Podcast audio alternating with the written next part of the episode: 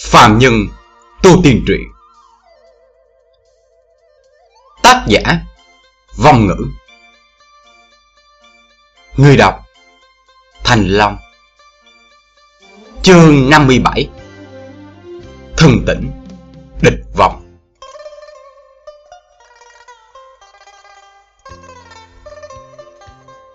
Một cảm giác lạnh lẽo Từ nơi bí ẩn nhất trong lòng Chậm rãi bừng lên rất nhanh chạy khắp toàn thân Hàng Lập, Đem Hàng Lập từ trong cơn mê mang tỉnh dậy.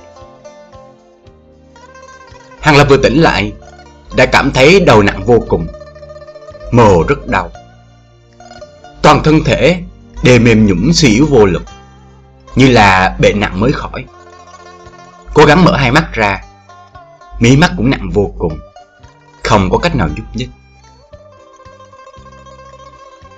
Trong mơ hồ, Hàng Lập nhớ lại tất cả sự tình phát sinh trước lúc hôn mê. Hắn giật thoát, trùng mình một cái. Ý nghĩ lập tức thanh tĩnh lại vài phần, vội vàng bắt đầu kiểm tra tình trạng của cơ thể. Hình như là không bị chiếm cứ thân thể. Mặc dù là không mở được hai mắt, nhưng toàn thân trên dưới không thoải mái khác thường. Xác thực nói cho hắn biết, cả thân thể lại lần nữa trở về với hắn. Chẳng lẽ là mặt đại phu đã thất bại? Hàng Lập bị đả kích bởi sự ngạc nhiên ngoài ý muốn. Nghĩ tới nghĩ lui vẫn không thể giải thích được. Đè nén sự hưng phấn trong lòng, Hàng Lập cố gắng hồi phục lại khí lực của bản thân. Cố gắng mở mi mắt lên để thấy rõ sự vật xung quanh. Mới vừa mở mắt ra chỉ thấy một gương mặt đầy tóc bạc, Khô gầy tiều tụy, Cực kỳ già nua. Đúng là khuôn mặt của mặt đại phu hóa lão năm đó. Chỉ là nhìn qua Tự hồ so với trước kia còn muốn già hơn 10 tuổi, Già đến mức không thể già hơn nữa. Lúc này, Hai mắt hắn trợn tròn, vẻ mặt hoảng sợ nhìn hàng lập.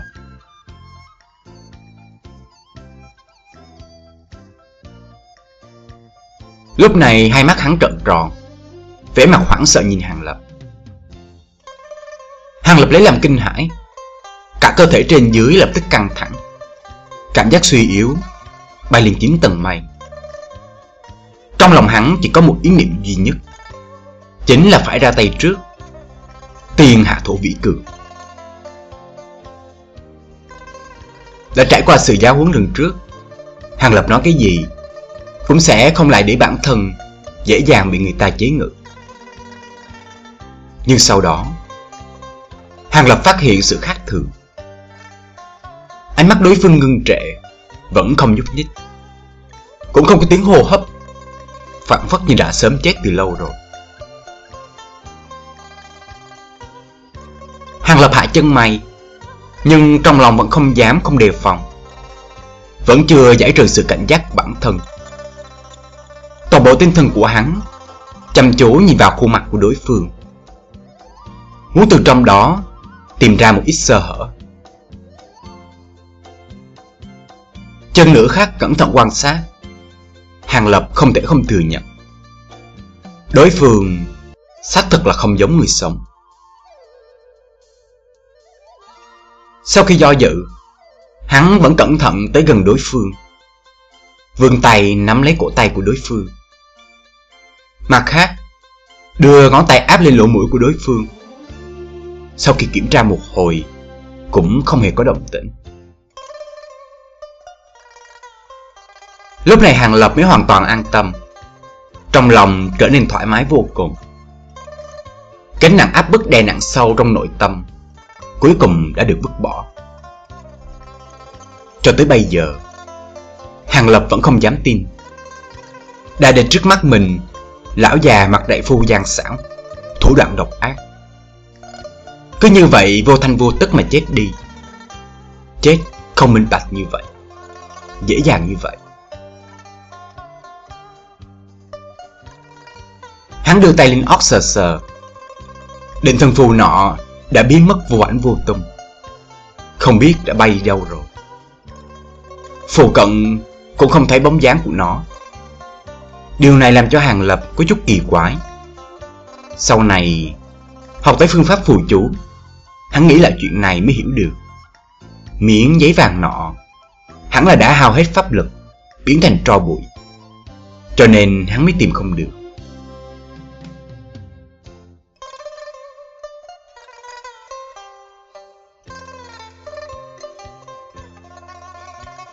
Hàng lập tinh thần đã thư thái Bắt đầu đưa ánh mắt nhìn ra xung quanh thi thể của mặt đại phu. Muốn tìm một vài đầu mối Đã làm cho đối phương một mạng ô hô. Ngọn đèn bốn phía vẫn đang sáng. Chứng tỏ rằng hắn cũng chưa hôn mê quá lâu. Mà cách đó không xa mấy viên thanh ngọc Đã trở nên mờ đột đi. Tựa hồ phẩm chất đã giảm xuống mấy tầng, Trở nên không đáng xem.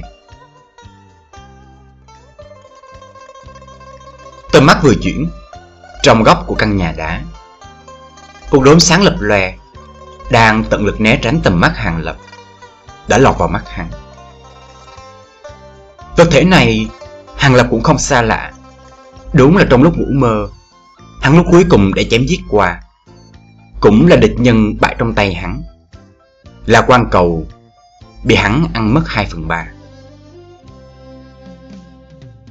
Nói lúc này đang liều mạng trốn trong góc tường.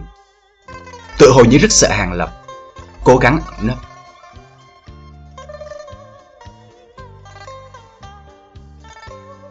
Hàng Lập lúc đầu có chút kinh ngạc, nhưng sau đó nắm bàn tay lại, cúi đầu trầm ngâm trong chốc lát.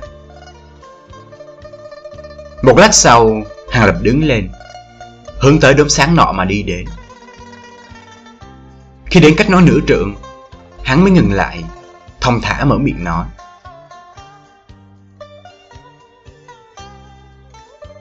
Ta nghĩ, Chúng ta hẳn là phải biết một chút. Nói vậy, ngươi chắc là dư tử đồng rồi. Quan cầu màu xanh biếc có chút run rẩy. Ánh sáng trên người lóe ra bất định. Nghe Hàng Lập gọi ra tên của nó.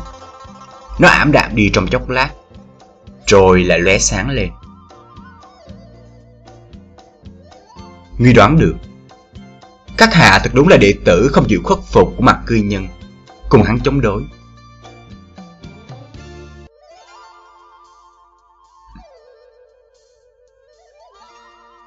Tốm sáng phản phất có chút chấp nhận số mệnh. Cũng mở miệng nói tiếng người. Nghe giọng nói. Đúng là tên thanh niên kia. Nó không có nói xạo. Trực tiếp thừa nhận suy đoán của Hàng Lập. Vậy các hạ nên cho ta một chút giao phó, Đem toàn bộ sự tình Nói rõ ra cho ta. Nghe được đối phương thật sự là một trong nguyên hung mưu hại mình, Hàng Lập vẫn không có bộ dáng tức giận, Vẫn thông thả dò hỏi. Nhưng Dư Tử Đồng thấy bộ dáng không nóng không lạnh của đối phương, Không hiểu tại sao. Cảm giác được trong lòng hàng khí nổi lên có cảm giác đại họa trước mắt. Trước đó không lâu, trong thần thức đại chiến, hắn vừa mới lĩnh giáo lợi hại của sát tinh này, bị cắn nuốt một bộ phận nguyên thần, pháp lực tổn thất hơn phần nữa. Giờ phút này, pháp lực còn sót lại, chỉ có thể làm cho hắn thi triển mấy ảo thuật nho nhỏ, không có chút lực sát thương. Bây giờ đối mặt người ta, lại không có chút lực tự bảo vệ. Trong lòng tự nhiên có nỗi sợ hãi nói không ra lời.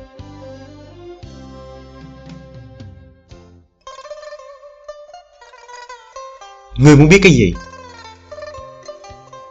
Hắn biết Đối phương vừa mới từ cõi chết trở về Tâm tình hẳn là rất không ổn định Có sự nguy hiểm rất lớn Đừng thấy đối phương mặt ngoài Tựa hồ như rất bình tĩnh Nhưng trong lòng nói không chừng đang giống như núi lửa bộc phát. Có thể nổi lên lửa giận bất cứ lúc nào. Hôm nay nếu như đã bị phát hiện, cách tốt nhất chính là phối hợp. Không nên trong lời nói khiêu chiến tính nhẫn nại của đối phương. Hắn cũng không muốn cứ như vậy. Trong lúc hồ đồ, làm cho đối phương xúc động.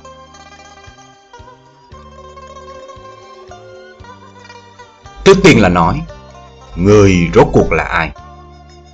Quá trình ngươi biết mặt đại phu Cùng với kế hoạch của các người, Cứ rõ ràng mà nói ra, Ta bây giờ thời gian rất nhiều, Có thể từ từ nghe ngươi nói chuyện.